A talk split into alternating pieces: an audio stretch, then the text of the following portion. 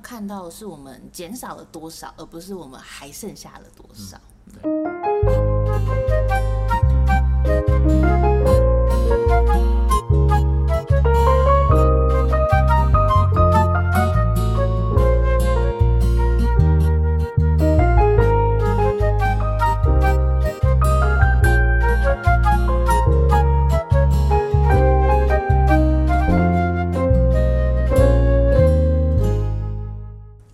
大家好，欢迎收听哈，什么是社会创新？我是台中社会创新实验基地的计划主持人张志。近年来，整个环保意识的这个抬头，永续经营的概念也在各个领域逐渐的这些的落实。那今年夏天，台湾跟全球各地都有一个热浪冲袭，这件事情，地球在变化。我想，我们应该开始有更多的一些的改变。那我们可以看见，有很多的领域都开始去落实了有关减塑啦、减碳。所以今天我们很高兴的邀请了台中社会创新实验基地今年进驻的团队——忠诚婚礼计划，落实了这个有关永续婚礼的实验家 Sylvia，请她来谈谈减塑婚礼到底应该怎么做。我们是不是请 Sylvia 跟大家打声招呼？Hello，大家好，我是忠诚婚礼计划的婚礼顾问 Sylvia。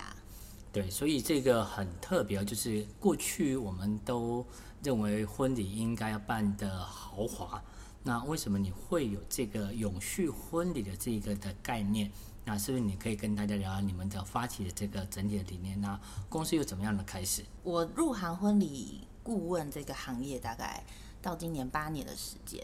然后前面是在其他婚礼顾问公司工作。那因为我本身的生活习惯是比较。呃，在意环境啊、永续等等的这一块，但是在以往办活动的经验，我们常常都是在大型的活动当中，我们可能需要消耗很多一次性的耗材。那我就会觉得跟我本身的生活习惯是不太一样的，所以到二零一七年我有机会出来自己创业的时候，我就希望未来公司的走向是可以将大型的宴会，然后跟永续的这个概念是结合在一起的。哦，这样的话才不会是说你每天在减少垃圾，然后你办了一场婚礼，等要花一千天才能解决一个婚礼所产生出来的这个垃圾，跟你的生活理念上就有一点点的冲突的这个感觉。没错。嗯，所以我想，呃，这个永续婚礼的这件事情，其实是真的还蛮不错的。那这个跟联合国永续发展的这个的目标很有大的关联了。不知道你们的公司是跟永续发展目标的这个部分有哪几项是有比较关联性的？嗯，目前的话，我们做的还是比较跟环境有一点连接，所以可以是第十一项的永续城乡。然后在宴会上，大家都知道我们会有一些剩食的问题嘛。嗯、那我们现在也跟其他社创的团队很积极的在讨论合作，要怎么减少剩食的产生。嗯、所以我觉得第二项的消除饥饿也会算是。然后再来是我们其实现在都很嗯、呃、往教育。新人的一个方向，比如说很多人，很多人一进来，我们第一次洽谈，他根本没有想过永续是什么东西，减速他可能也是他这辈子没有碰过的东西，但是我们会慢慢告诉他，等于说把这件事情介绍给他们，然后让他们产生责任的消费。啊，对，我想婚礼顾问这件事情，有很多新人是找上你们在有关布置。那你们在跟他在做婚礼顾问咨询的这个过程当中，你们也把永续的观念。呃，有一点点教育的这个概念，是教教育新人嘛？嗯，呃，对，说教育可能是有点对，太有点太严肃，但是应该说对，介绍给他们，啊、对，有点算是这样，对。但同时介绍完了之后，的确是也是要教育，没有错，因为他们会很不知道这个 idea 是怎么样，然后再来他们会不知道把永续加进来婚礼，那他们的婚礼会。长什么样子？本来可能也许会担心，只是因为没有听过这个观念。但是你们跟他在谈这个的理念的时候，我相信也有非常多的新人，因为尤其现在很多的年轻人开始重视永续的这个的议题，所以以前可能因为没有接触，而不是不想要用永续婚礼的这个模式。那透过你们的方式，是开始应该会有更多的呃年轻人在结婚上也把永续的这个概念放在他婚礼布置当中。对，嗯、呃，我觉得我一开始的想法是，我觉得没有这个产品，比如说没有一间婚顾公司，它推出这个产品，就像呃刚刚提到的，就是嗯、呃，我可能觉得我可以接受永续这件事情，但是我不知道要怎么开始，或者是没有这个产品让我去购买。哎，我可以选择一个比较绿一点的产品，但并没有这个选项，所以我们才开始做了这件事情。那一开始我们也是从布置的方向去跟大家沟通，比如说我们不用一次性的耗材，输出的东西我们尽量少用，会希望我们现场的布置的东西我们都是可以。呃，重复使用的，然后我们会有很多过往的经验的照片啦，提供给我们的新人做参考，然后他们就会知道说，哦，不是回收回来的东西都是感觉好像很破烂、很破旧的那种感觉，因为其实我们要我知道这个东西，我希望它重复使用五次、十次以上，我们当初在采购的时候一定会更。重视它本身的品质，或是你们在回收整理的一个过程当中，就要让它呃跟下次使用的时候还能够很新的这种的收藏的方式嘛？对，没有错。然后我们觉，我觉得我们公司比较好的一个资源是我们有不错的设计团队，所以因此我们在设计每一场视觉的时候，它虽然是可能重复这二十样器材去做布置，可是我们会用我们设计的方式，让他们每一场看起来一定是不一样。每一次都好像是新的这样的方式，就对了。对对对，好像你是不是去加拿大学过这个有关学习这个婚礼的方式？那国外的婚礼在针对这种重复的这件事情上，你能不能跟大家分享一下？呃，这个国外跟台湾的这个部分有什么样一些的差异？针对婚礼的这件事情上，嗯，我觉得在国外跟台湾婚礼最显而易见的一个不一样，就是人数，宾客人数啊。哦宾客人数就会少很多哦。国外的好像就从我们从电视、电影节目里面可以看见，他们的人数都不像台湾，就是那个长辈的这个的的关系，就看呃一百桌、六十桌这这个方式。那国外就比较是真的是比较亲近的亲友才会来参加婚礼。没错，没错。所以这个也跟因为我二零一四年入行嘛，然后我二零一七年去加拿大考这个。WPIC 的证照，所以其实我在入行三年，就二零一四到二零一七这三年，我们公司也是经历过大大小小。然后尤其我一开始是在高雄，所以南部的婚礼相对人数会更多。哦，然后我们常常就是，对，常常就是六十桌、八十桌、一百桌这样子下去。所以其实我看到的浪费，我觉得面向会更明显，那个感觉会更强烈，因为垃圾收集起来的量是。更多的，对，那国外的其实我觉得这个人数的部分，依现在台湾的婚礼来说，因为其实你人数变少，你更有，呃，更更多的时间可以去照顾到每一个来参加你婚礼的客人。客人，对，比如说，好，你今天六十桌，六百位宾客在现场，但你其实时间只有三个小时，你一个人分不到一分钟去跟他有一个。交谈或是交流的时间，对。但是如果你相对的减少到一百人的话，那你的时间就会变成六倍。你在一个人身上的时间，你可以多花六倍去跟他好好的聊一下，或者是叙个旧。我觉得这个婚礼上提供的这种相聚的感觉是更多过于其他的铺张或是浪费，甚至是排场这样子。嗯，对，因为现在也有可能。很多年轻人在结婚的时候会跟爸爸妈妈讲说，爸爸妈妈的这个婚宴就让你们他们自己去操作。那年轻人自己还会办一场小场的，那至少逐渐的从自己的小场的这个部分，也许可以从永续婚礼的部分，逐渐的把这两个市场也可以分开开来，然后也在年轻人的这个小型的婚礼的场合上，开始谈永续的这个的方式下去做操作。对，我觉得这个也算是，呃，疫情之后带给我们的一个突破点。就是疫情之前，大家觉得，嗯，人数多就是热闹嘛。嗯。但是疫情之后，大家就觉得，哎，那那么多人，那个危险性会提高。所以我觉得，相对大家更可以接受，呃，人数小而美。对，小而美这件事情。嗯。但是其实这件事情在永续之前，我我就有慢慢的跟新人沟通说。呃，我们其实人数少一点，我们可以得到的回忆会更多。嗯、那刚好，其实永续的概念加进来之后，发现这个是两个是 match 的一个、嗯、一个想法。对啊，所以这几年因为疫情的关系，让你们在谈这种比较小型的婚礼的跟落实呃永续婚礼的这件事情上是更容易达成的。对，我觉得这个是一个非常好的契机点，对于我们公司来说。嗯，那你们在你们能不能举例一下，就是在永续婚礼上，你们会有做了哪一些的事情，或是从布置或餐饮的部分，或餐点的部分，你们会怎么样去说明你们的永续婚礼？嗯，我现在对于第一次。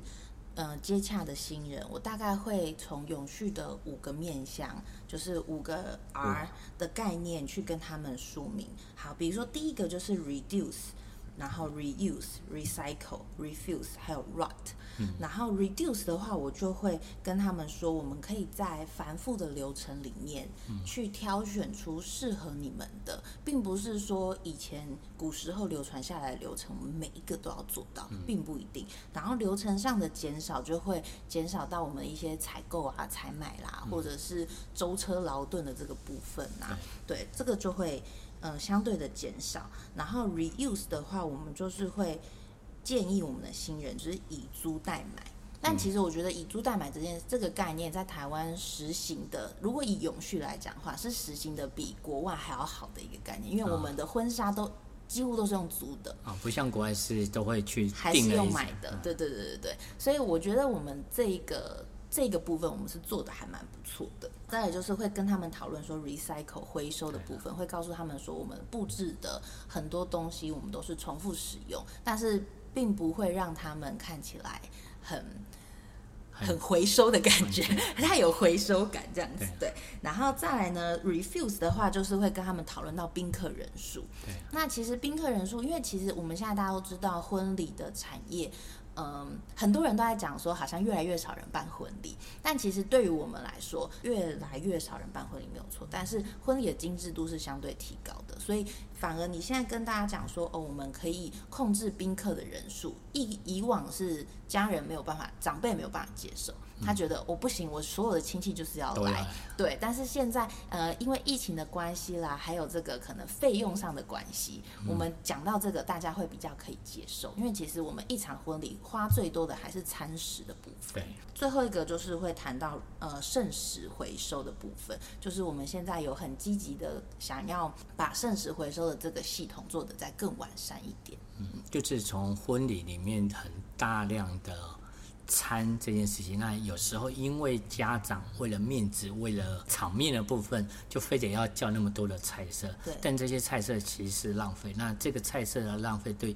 呃，整个全球的这个有关农业啦、畜牧的部分，都是一种那个浩劫。如果能够从这个地方减少，那或者是，是把这些的剩食做。有效的一些的运用，转换给更需要的人的这件事情上，他也许就可以有谈到刚刚讲的消除饥饿啦，或是永续城乡的这个概念的方式下去去做这件事情。那跟新人谈论过程中有没有什么样一些有趣的一些的过程？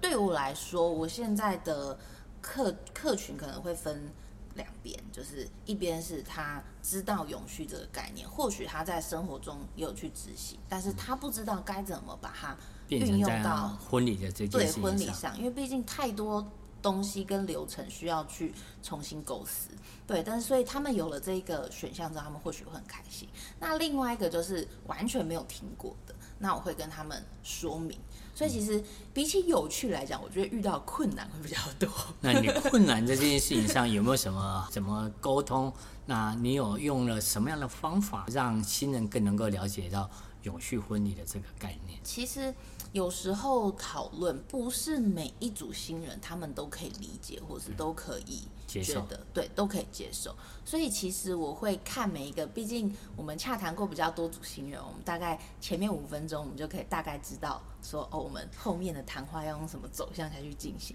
所以我发现，哎，如果他有一点抵触这件事情的话，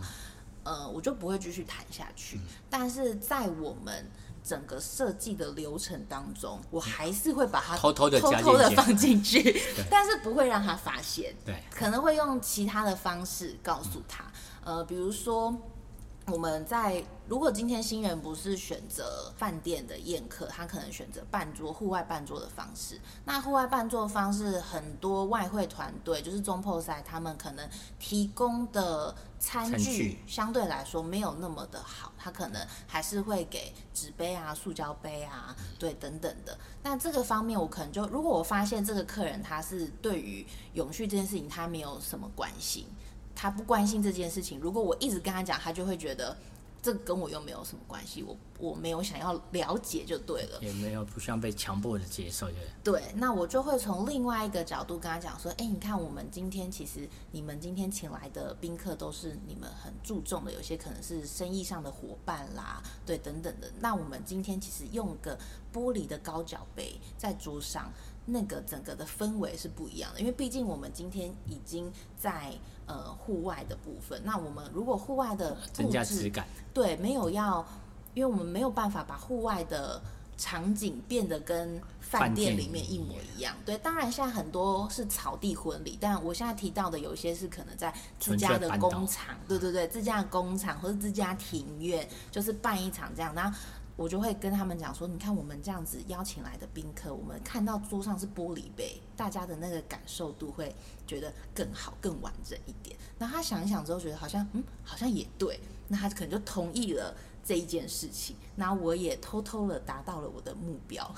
就是所以就从。呃，这个餐食即使他没有办法完全接受整套的永续婚礼的部分，但是你还是透过一些技巧性的方式，用好的婚礼的氛围角度去让他减少一次性的这个餐具的这个部分的运用，就对了。对，没错，因为我觉得，毕竟以呃 zero waste 这个概念来讲的话，嗯，你说要真的做到 zero，其实是相对困难的。所以，我们大家在执行的时候，也不需要。告诉自己说，我就是要 zero，其实它应该可以是一种生活理念，而不是强迫性规定的这种的方式。没错，而且其实你任何事情，你只要减少了一次，比如说我今天会用到十个次性的耗材，但是我如果慢慢的减少，变成九个、八个、七个，其实就可以了。你不需要。告诉自己说：“哦，零我从明天开始就是一个都不用。”这个，因为现在的环境里面也没有办法，可能很难，不是说没有办法，也很难完全就从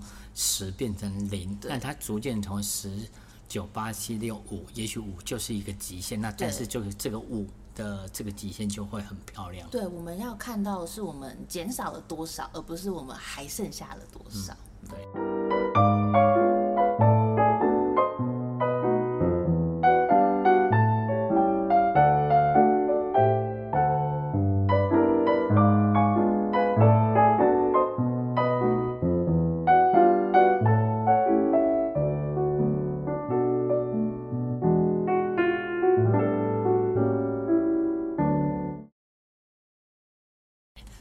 中诚婚礼，我想应该也比较难，每天都有人举办婚礼。那对，除了这个部分，好像你们有开了一家中诚咖啡，主要就是以有机咖啡的这个方式跟永续的部分。对对对，呃，这个就是因为我的个人生活形态就是比较。呃，希望就比如说土地的环保就是跟有机有关系嘛，嗯、那呃环境的环保可能就是我们减速的这个部分，嗯、所以这就是我两个主要的生活形态。所以当初在创业的时候，就是希望哦、呃、有一个空间可以跟我的新人洽谈，但的确不会每天都有人要来跟我洽谈，再加上我们都是预约制的，那我就会希望说，哎，那我租了一个空间，我希望他每天都可以。被使用到，所以我们我就跟我先生讨论说，哎，那我们就开一间咖啡店吧。所以他平常是对外营业的咖啡店，然后但我的新人也可以来到这边跟我们洽谈咨询，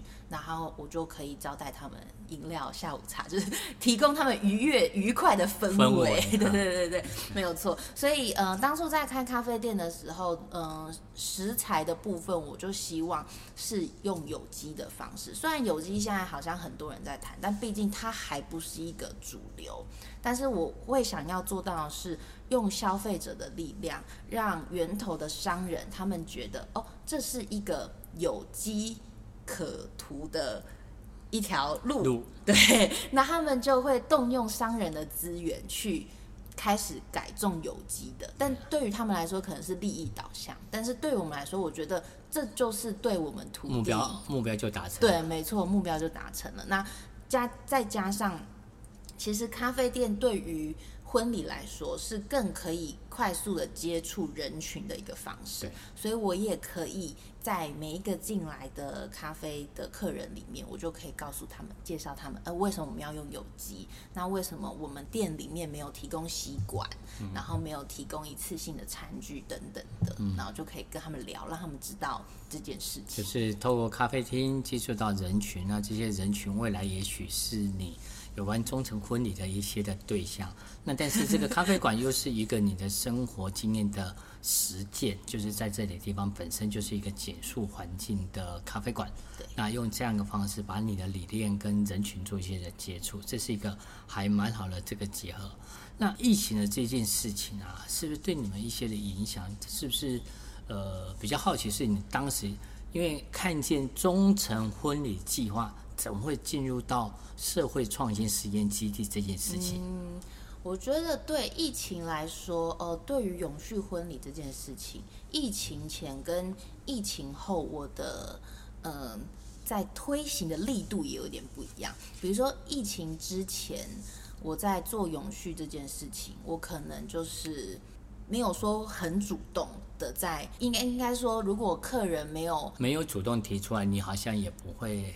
在特别跟他强调这件事情，对，应该是说，如果我提了一次，然后他们觉得没有反应，没有反应，没有兴趣，对，那我就会点到为止这样子。嗯、在疫情之前，我们公司也并没有用永续这件事情当成一个 title 或者是一个在。那个宣传上面的一个方式，因为毕竟一呃刚创业的时候，还是要考虑到生计，所以婚礼的部分还是以婚礼的这个计划为主轴。对，就是呃还是要确定说我们的营业额啦、客源啦是相对稳定的，所以一开始其实是蛮怕说，如果我马上主打永续，可能会吓跑很多很多新人，很多新人对他可能不认识或什么的。所以，就像前面讲的，我会偷偷的把这个概念放进去，但它并不是一个最主要的 promote 的一个重点。但疫情之后呢，反正来客数就下降了嘛。本身结婚的人真的，哎，结婚宴客这件事情，结婚可能还是存在，只是宴客形式。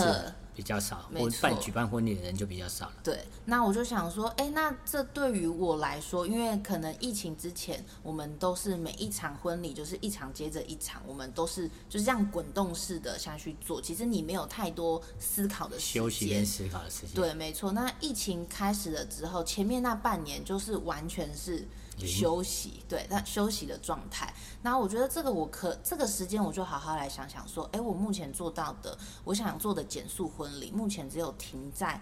布置的这个阶段，然后甚至是这种就是比如说杯子啦、餐具的这种减少使用上。但我觉得减速这件事情应该还有更深的一层的意义。对，所以我那时候开始在寻找说，可以在这方面协助。我们的一个组织或是机构，所以因为这样子认识了台中社创基地，是加入了基地之后才发现哦，其实我们永续的目标有这么多种，然后在之所以变成消除饥饿，才让我想到。解决剩食这件事情，否则之前我是没有觉得说看见了，也没有想说也有什么样解决的方法对方式，不觉得这是一个问题，嗯、就好像习以为常的这些事情。对对对对对，所以其实我觉得反而疫情之后，我透过了呃加入社创基地，然后学习了更多永续相关的一些概念，然后也让我在我的工作中，我知道还有哪些地方是我们可以去。呃，做到更永续的这件事，所以可能也许以前的永续是在你的生活理念，没错，但是把它变成公司的经营的呃策略，是在进入社创基地之后开始原来这也是一个公司经营的策略的手法，对，然后也成为你可以去跟其他的婚顾公司做一个很明显的差异的策略，就对了。对，就我更有信心，觉得以前是怕怕的，想说到底要不要把减速这件事情放进，说说说大，要不要说那么大声？对对对对对。那加入社创基地之后，我就发现，哎，其实真的可以把这件事情让它浮上台面，让我更有信心做这件事情。对，它是一个。呃，社会面临到的一个的趋势，它这个趋势是本来是要本身就是要解决地球的这个问题，但是因为这样的方式是又成为另外一个经营的一些的策略，所以你在进入社创基地，你觉得哪一些的协助是对你比较有所帮助的？啊、我觉得最有最有成就感的一件事情，大概是今年我们去参选社创良品的甄选。然后，因为台中社创基地这边的辅导，然后让我们顺利的在第一次去参加遴选会就顺利的甄选上，所以我们今年就是社创良品的八十间厂商的其中一间。那加入这个社创良品之后，也让我认识了更多在不同领域努力耕耘的社会创新的团队团队，然后进而有更进一步的。合作。合作，对，我觉得这个对于我现在来说是非常需要的，因为毕竟我们在设计永续婚礼这件事情，很多厂商可能跟我以往的厂商不会是一样的，嗯，所以我们在这个时间点的确是很需要很多本来就有社会创新概念的这些厂商，然后我们来进行合作的沟通，其实我觉得那个成效是会更快。对，所以就是以前你的原本的产业的上下游，对，并没有那么多跟社会创新有关的厂商。嗯，当进入到社创基地，在台中社创基地，然后又经过了整个中央的这个社创良品的遴选，让你认识是全台湾在做有关。呃，有关社会创新的团队，等于是在这个产业的结构链里面，突然多很多的朋友。对。然后你们就开始有产生了新的一些的合作了，就对了。没错，没错。呃，所以我觉得我那个时候也是要特别感谢我们魏总，就是主持人，他呃给予我很多在遴选之前的一些想法跟建议，嗯、然后调整了一些我可能呃就是在遴选会上会遇到的一些问题啦等等的，嗯、因为很多人都跟我说这个很不好。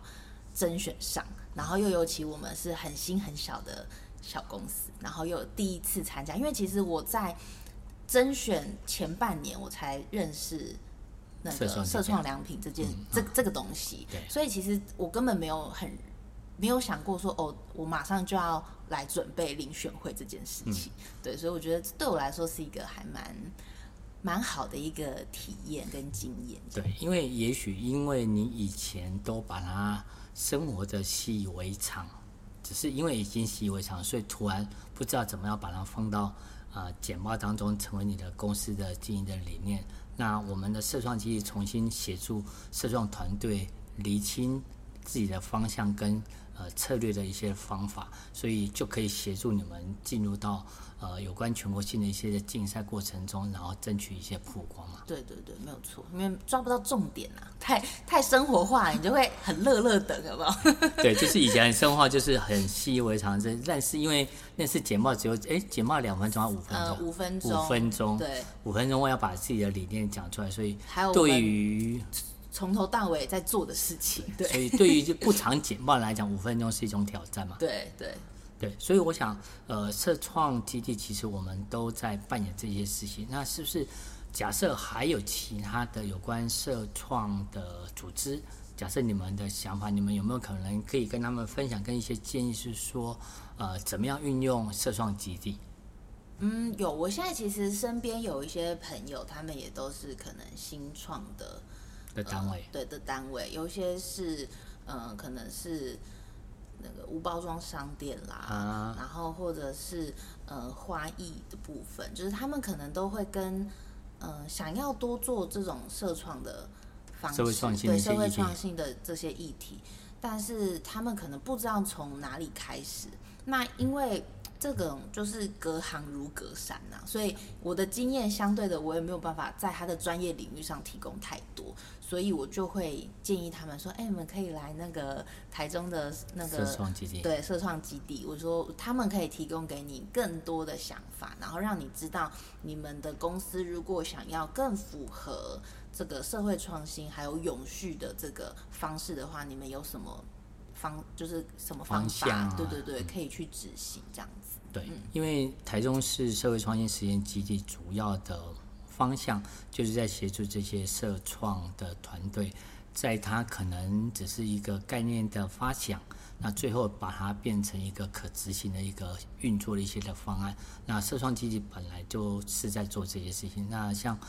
呃台中的社创基地，除了有像忠诚婚礼的这一个。团队也有在帮助一些弱势单位，然后也有一些有关心灵团队的这个方式下去去做。所以今天非常的开心，邀请到忠诚婚礼的这个事情呢。我们呃婚礼，我想可以变得很盛大，但是有另外一种很精致，也可以呃永续的这种的方式下去去做。那是不是你最后可以跟大家分享，就是说，假设他们要。呃，办一场特别，也许不一定是婚礼，嗯、也许是一个呃下半年比较多的，像中秋晚会啦，嗯、呃万圣节啦，圣诞趴啦，是不是都可以？你们都包含？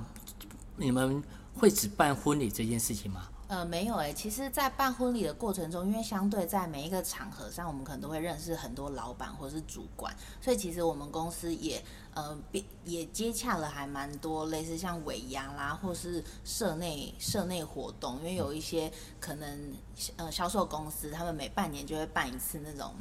就是社员大会那种感觉，啊、对对对对，所以其实我们也会举办这些工作的。然后，所以呃，会建议大家，嗯，如果以婚礼上来说，如果你真的想要从永续婚礼或是减塑婚礼这个方向进行的话，我觉得第一个你要思考点，可能就是你的宾客人数，对。然后再来就是，如果是